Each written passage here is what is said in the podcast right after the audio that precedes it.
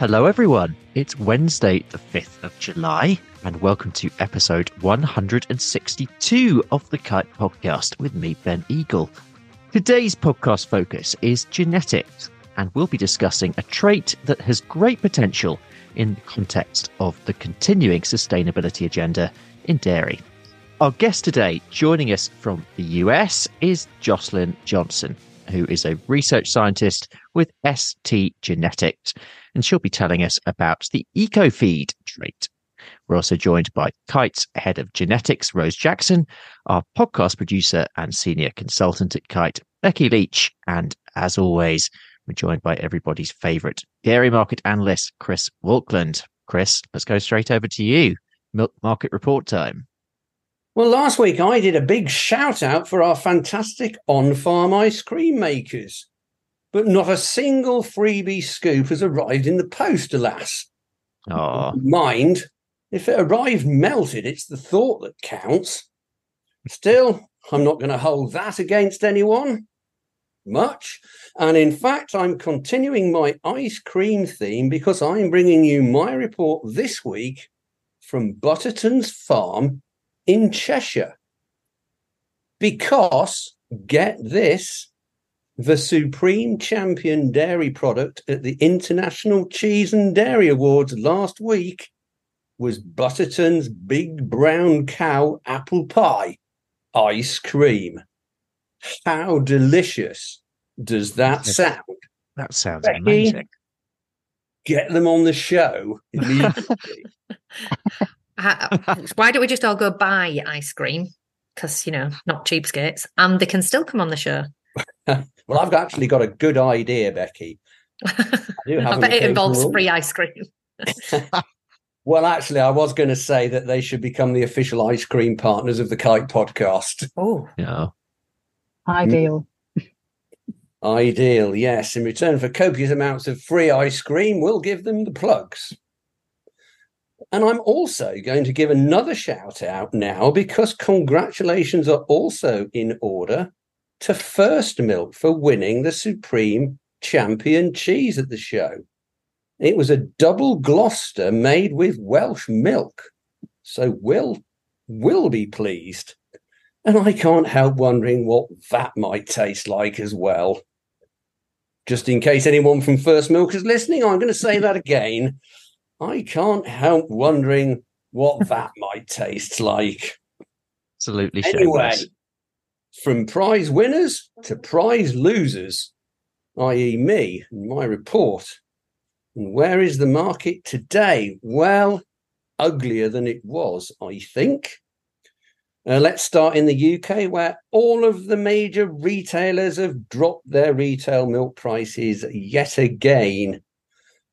Ocado, that's a posh retailer for rich southern people, by the way, Becky. You won't have them in Yorkshire.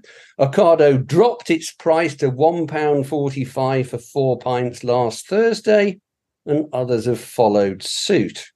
So that price is now back to September 2022 levels, and more money has gone out of the supply chain there. So now to the GDT, and well, oh dear. The prospects beforehand weren't great, I have to say. Last week's futures traders were pricing in a 3% decline for whole milk powder.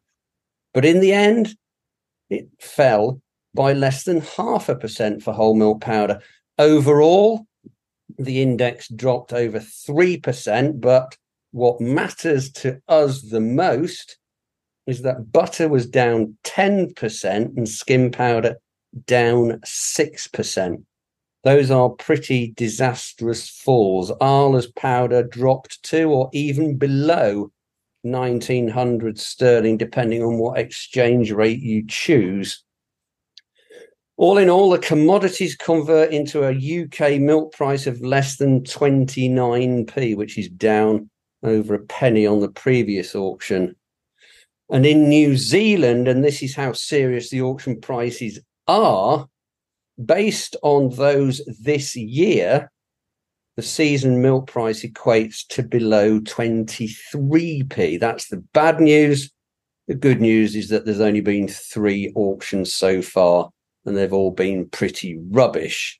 So there's plenty of time to go. So let's not get overly gloomy just yet. The last low, the GDT has set the tone for the rest of the market, and everything is going to fall back on those prices now. If there were fewer few buyers before the auction, there are fewer now. Uh, prices for butter and skim are, are already down 100 euros to 150 euros to 4,200 to 4,300 euros. That's the lowest for a couple of months, I would say. Quarter four spot prices are below 4,500 euros. And skim, yeah, well, that's down to 2,200 euros. And on the basis of butter and powder, I don't think anyone can rule out further milk price reductions in two to three months' time, I'm afraid. As with the real market, the futures are also all down again. So, butter for three weeks now, skim milk powder has had losses for a month. Uh, the prices on the platform are way higher than the real market price. And in milk price terms, November and December are hanging in above 30p, but only just. And July through to November are below it. In the UK, cream was touching 180 per kilo not so many weeks ago. It didn't cross it, but it looks fairly stable in the high 160s to mid 170s zone. Normally, there's a boost from Wimbledon and the traditional strawberries and cream season, but I can't see it having an impact this year.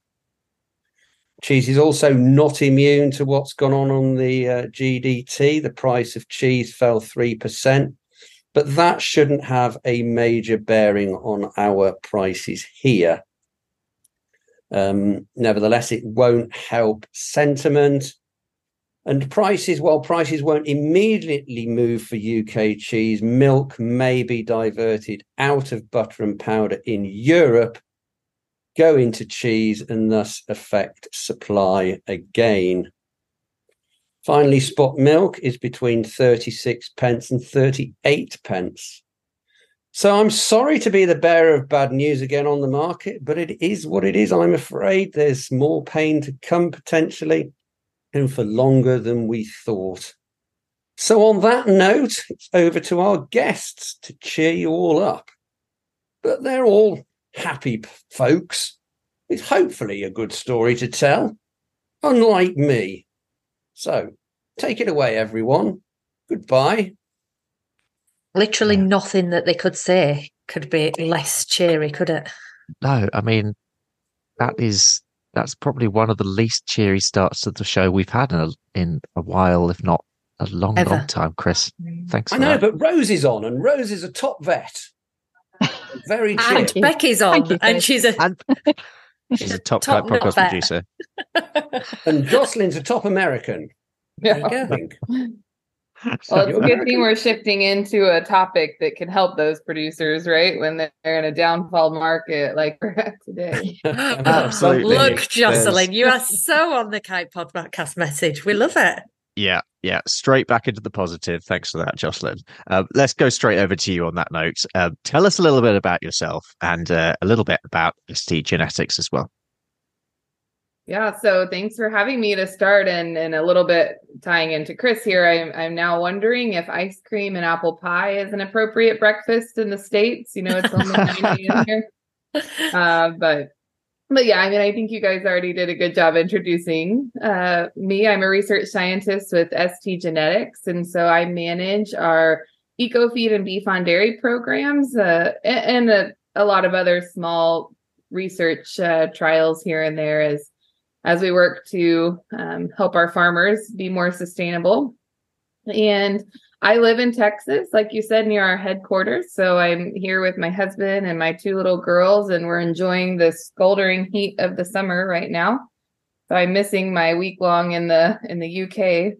But just a you know a little bit about ST genetics. You know, I, I finished my PhD in ruminant nutrition in 2019, and you know, was looking for a career choice and I chose to work for ST Genetics because I just saw that they really had a passion for the beef on dairy industries. It kind of sounds cheesy, but um, I think, you know, when you look at a corporation and you look where their money goes, you can kind of tell the heart of the company. And, and it was really neat seeing a company that was so invested in research and kind of driving innovation and all of that with the mindset of how do we make our producers more profitable you know our animals better and then our consumers kind of happy. So it's been really neat working along alongside of them and being in a company who really follows the science i guess so.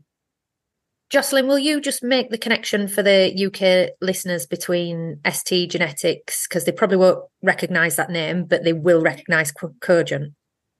Yes, yes, good point, Becky. So I'm so used to the two kind of functioning as one that I forget, you know, that they come with two different names, but ST Genetics is going to be the parent company over Cogent. And so, you know, our our genetics flow back and forth in a lot of ways, and so do our research and um, lots of communication between the two different units functioning under the same umbrella of a company and the kite team were really blessed actually the other week you and, and a colleague over from st and you know met up with you uh, at the cogent facility and got to hear lots of exciting stuff that's going on which um, rose yeah was very very excited about um, and has been talking about ever since. Yeah i was so i mean it was so nice coming. It was my first time in the uk the weather was gorgeous. Good, and, yeah. um, it was great, great seeing everybody, and we got to put some feet on the ground into the research facilities we have over there in the UK, and um, meet even more of the sales team and so forth. So it was a great trip. I'm glad we got to meet y'all. That in mind, Rose, uh, can we go over to you? I mean, maybe give us a little bit uh, of your feedback on that. But also, we're talking about EcoFeed today. So, can you introduce EcoFeed? Yeah, of course. Yeah. So, e- EcoFeed is essentially two separate genomic traits. Um, so EcoFeed heifer and EcoFeed cow. Um, and essentially they estimate something called RFI or residual feed intake, which is a measure of feed efficiency. And the simplest way to think about RFI is that it's a difference between what we would expect a cow to eat based on her body size, stage of lactation and production, level of production, and then what she actually does eat, because there is some variation there and it can be explained by genetics. So that is the the bit that EcoFeed is is based on essentially. Okay, and uh, Jocelyn, in terms of the driver behind looking for this genomic trait, um, because this is all about feed efficiency, um, what was what was ST's thinking behind this? Yeah, I think it kind of fits in um, to nicely with what Rose was just saying, and so it actually started back in 2012. Our CEO Saul um, a producer that was selecting for this in Brahman cattle. So a little bit different than, you know, the dairy industry we're talking about today, but he saw that there this was a trait that this producer was selecting for and then they were observing changes within the first generation. And so um, you know, the kind of the light bulb clicked and was like, wow, this is a heritable trait. We can select for it. Like we have to have this in, you know, all industries and, and available for selection. And so kind of at that point in time really started investing into the research uh, with the goal being that you know if we can target a trait that you know is is accounting for feed essentially right which is 50% or more of our input costs then how much more sustainable from a profit standpoint uh, can a producer become? And then we have also you know learned that there's ties within this trait to climate or carbon sustainability. And so being able to really envision the future of the industry and the need i guess for for them to have this trait available for selection um, was kind of at the root cause of of where the program started and it's only continued to grow. And even today now we're we also have this trait available in our beef on dairy programs for those beef sires. So continuing along down the chain. And perhaps with our listeners in mind um, just go into a little bit about the science behind it in terms of how it was developed. Yeah, and so kind of piggybacking again off of of Rose, right? We we are utilizing a trait called residual feed intake, um, and like she said, it, it essentially gives us the difference between what an animal should be consuming or what we expect them to consume based on their productivity, body size, stage of production, and so forth, And what that does is it allows us to select for this trait independently of anything else, right? We can't have efficient animals that don't have high levels of milk production, right? We need both together. Um, and so the way that we are able to identify these animals is to actually measure the intake. So this research has actually been around for probably 30 plus years as this being the ideal trait for selection.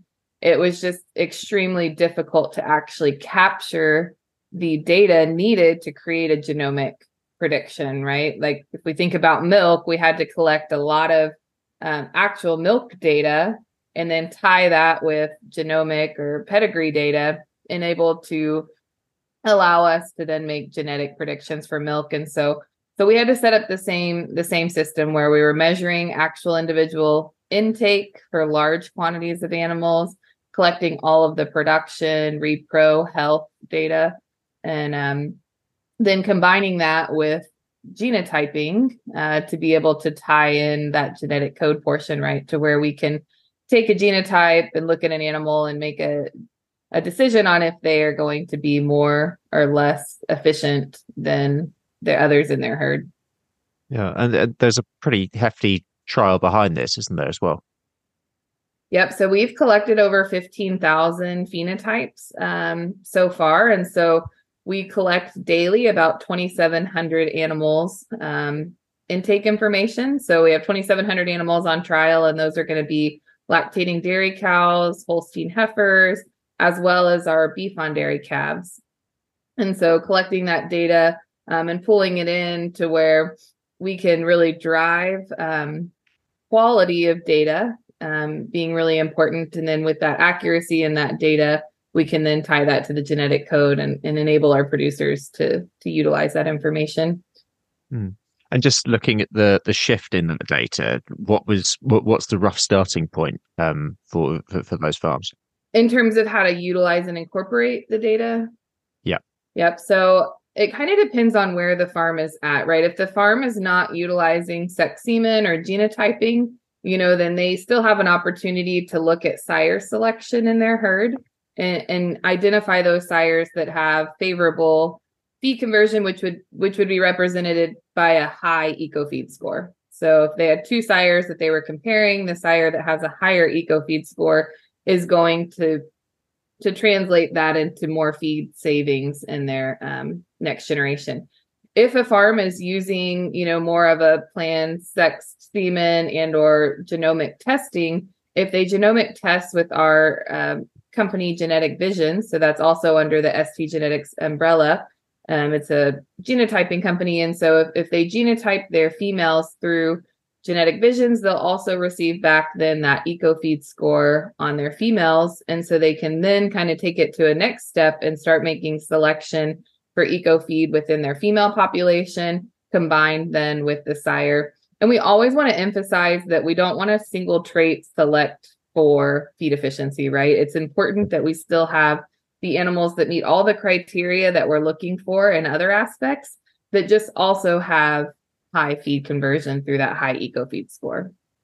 Okay. I mean, this is probably quite clear to listeners already. They're probably already thinking this, Rose. But I mean, why generally might this specific genomic trait be of interest to dairy farmers? The, the, the simple answer is feed, feed is not only is it one of our biggest financial costs on farm, it's one of our biggest um, costs in terms of our carbon footprint. So bringing it back to the sustainability angle, anything we can do to reduce the amount of feed on farm at the same level of production is going to be a big win in terms of carbon. Um, so the, the, the sort of head, headline figures that, that, that we talk about for EcoFeed is the difference between the the top 25% and bottom 25% equates to approximately 15% reduction in dry matter intake. And then we can also extrapolate from that a 15% reduction in, in methane output because methane is so highly linked to dry matter intake. So so that's that's what's achievable. I think it's always interesting too, right? That it's like a, a, producer may go into it with the mindset that the savings are coming from feed, right? And the the profit that that brings to the farm, right? No person feeding animals doesn't understand how expensive feed is. But the interesting shift that's happening in the industry now in the climate world as well, we're starting to see a lot of opportunities that that are coming up that may be opportunities for profiting off of the carbon savings from this program as well. And so it's going to be really interesting to kind of see how this evolves. But the main goal, right, is that the dairy farmer has the opportunity to save on feed and then potentially even in profiting from these other climate programs as they become more and more available. It's interesting because we talk a lot on this podcast about and, and within the kite business about mm-hmm. you know doing the right things from a sustainability perspective is essentially you know a lot of it is grounded in efficiency and if it's environmentally efficient or if it's if it's efficient it's environmentally beneficial it's generally cost beneficial as well because it's taking waste out of the system but there's a very direct link isn't there between feed and cost and uh, environment in this case. So it's even more beneficial over and above the sort of uh, nuanced benefits that we would talk about. Absolutely. Every every ounce of methane or carbon we don't put into meat and milk, right, is wasted. And so um, that's all we're trying to do is shift that from going into the environment to going into our products. So this is uh, mostly a dairy podcast, but um, we do we do, do have beef in mind as well. So how, how does this relate to, to beef farmers? we always like ask a room of people like if you're a beef farmer raise your hand and a lot of the dairymen won't raise their hand but dairymen are beef farmers right and they have been exactly. for for their entirety. And and so now that we're seeing this beef on dairy space develop as well you know it even brings them in more to the kind of circle of beef. But what we're seeing today is is now being able to implement this on the uh, beef genetic side right? So we have angus and some angus sires. And Cogent even has specific sires to the Cogent program that all have um, these EcoFeed scores on them. So we're now able to take this to the next step and utilize this. You know, if we're selecting for EcoFeed on our female side, and then we add this into the beef mating selection, being able to just drive that feed conversion then of that terminal crossbred calf. I I don't necessarily see it today, but I think five years from now, the beef industry as a whole, even on beef on beef matings, you know, we'll have to start really embracing some of these technologies that that maybe the dairy farmers have have been first to kind of lead the path in, but to really drive sustainability on the entire beef supply chain, not just the terminal beef on dairy calf. Just digging down into the detail more here, um, there are actually sort of we're talking about two two sort of sides of this, aren't we? Because we're looking at heifers heifers on the one side and cows on the other for the trait. So, what's the thinking behind that? Yeah, so you know, when we think about feed efficiency in heifers, we're thinking about the ability to convert feed into meat, right? And then when we think about feed efficiency in cows, we're looking at that animal's ability to convert feed into milk. And so those are two different processes that are that are taking that feed and converting it into one of those products. And so what we see is that there's a low correlation between the two traits. So if you were to just select for heifer eco feed, you're going to have a slight positive benefit to that in your lactating cows. But where we can really achieve the most success in moving the needle the furthest is to actually treat these like two independent traits and select for both of them at the same time. And and we can apply, you know, then an economic weighting or say, you know, okay, let's how many pounds of feed is a cow consuming versus a heifer and what is the cost of that feed to de- to determine what weighting we apply on each of these indexes when we're looking at whole farm profitability. Um, and the interesting thing is, is, recently you know we we calculate an index internally that that producers can use to select but today we don't consider the beef on dairy terminal calf. Um, and so you know that heifer trait is the same trait that we are quantifying in that beef on dairy population, right? The ability for an animal to convert feed into meat. And so for some of those producers uh, that are retaining ownership or have, you know, some of those integrated supply chains where they gain value from the genetics of those calves, they're starting to see then how there's, you know, an even higher economic weighting than what we originally thought on that heifer eco feed because we now can consider the benefits of it going to that terminal system. Rose, do you want to come in on here just on the general potential of this? It, it's it's helpful to see it as two two different traits like that because um, bringing it back to the carbon footprint, uh, our, our sort of the period of heifer rearing accounts for around 25% of a carbon farm's carbon footprint as well. So in the grand scheme of the cow's lifetime, that is still quite a, a big a big portion and a big opportunity that we can we can work on there. Um, I think it would be useful to have it as some kind of economically weighted index at some point because at, at the moment there is this toss up between which, which one do we look at because you know you have got some animals that would be good on the heifer but not on the cow and it's how you how you make decisions around that um, at the moment. But um, i think you know i believe having a specific index around those two traits will be really valuable as well. Because i'm going to put my farmer head on and think about you know cows in the herd and can you stack the traits jocelyn so obviously your, your priority if you're a dairy producer would be, I assume, to pick the best possible eco trait, eco feed cow um, trait, wasn't it? Wouldn't it? Do you then, if you then follow that up with the eco feed heifer trait, can you stack the benefit of both? Yeah, that's kind of because we're saying they're not extremely correlated. What you can find is females that have high eco feed for both heifer and both in cow you can have some that have poor eco feed for both, and then every combination in between, right? And so mm-hmm. this is where we we weight that index where we combine the two together and we consider what is the ration price in each of those periods, what is the you know days in those period, um, because what we want to do is make the most progress in the lifetime of that animal, right? And so the the cow is going to have a higher weighting because they're in that stage of production for longer their feed, you know, cost are double. And so we we see a lot of value out of that. But but like you said, a lot of people will will say, okay, well, I just want to select on cow. I don't care about heifer. And they kind of forget that heifer rearing costs, you know, feed, that's the second largest cost on, on the farm. And so um, even though it feels insignificant sometimes when we're comparing it to cows, there's no reason, like you said, to just look at one or the other. We really can kind of stack and gain double the benefit uh, from those. And we're actually working on right now, um, hoping to have it released in August, would be kind of a, a carbon index for each sire. And that would take into account then both of those indexes um, and kind of just have a amount of carbon savings that would come from that specific sire, in addition to the eco feed and, and other traits that you can look at individually. Messenger. When when will we know more about that?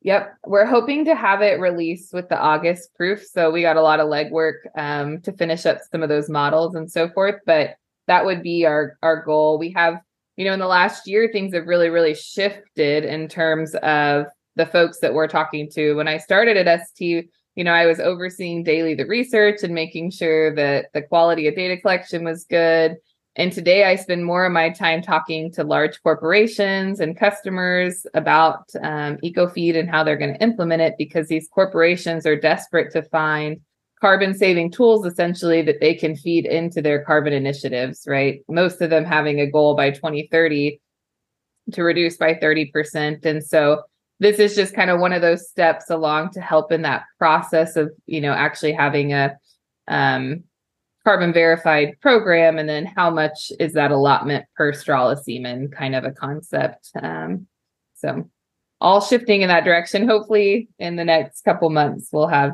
some good information for you guys on that. Okay great.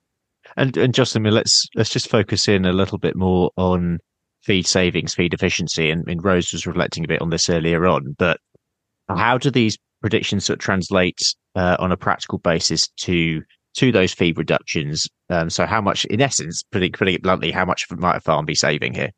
Yeah. For each unit of eco feed, it corresponds to 0.1 pounds of dry matter. So, if you have two females, one has an eco feed of 110 and one has an eco feed of 100, that's going to correspond to the animal with an eco feed of 110 having one pound dry matter less per day consumption. So if those two animals have the same genomic you know, potential for milk production and all the other traits you want, but one has, you know, 10 points more on an eco feed scale, you know, that would translate then to about a pound savings per day. and so it all kind of depends on where your population's at today and you know where you want to shift it to in terms of the quantity right if you use outlier bulls we could look at savings you know over 15 20% on your farm for feed and feed cost but you know if you're using more moderate selection then you're going to be somewhere within that um, range and Rose, when we look at the wider sustainability agenda here in the UK, but more broadly as well, obviously this is this is one part of a jigsaw. But what what role does this have um, when we're looking at that? Right. Well, I think I think we've already said it, but it's definitely worth saying again that the biggest biggest wins in terms of genetics on sustainability is the improved lifetime production. Um, but anything else that we can add into that, so feed efficiency, the other one would be sort of health and health and fitness traits which helps with the lifetime bit of it.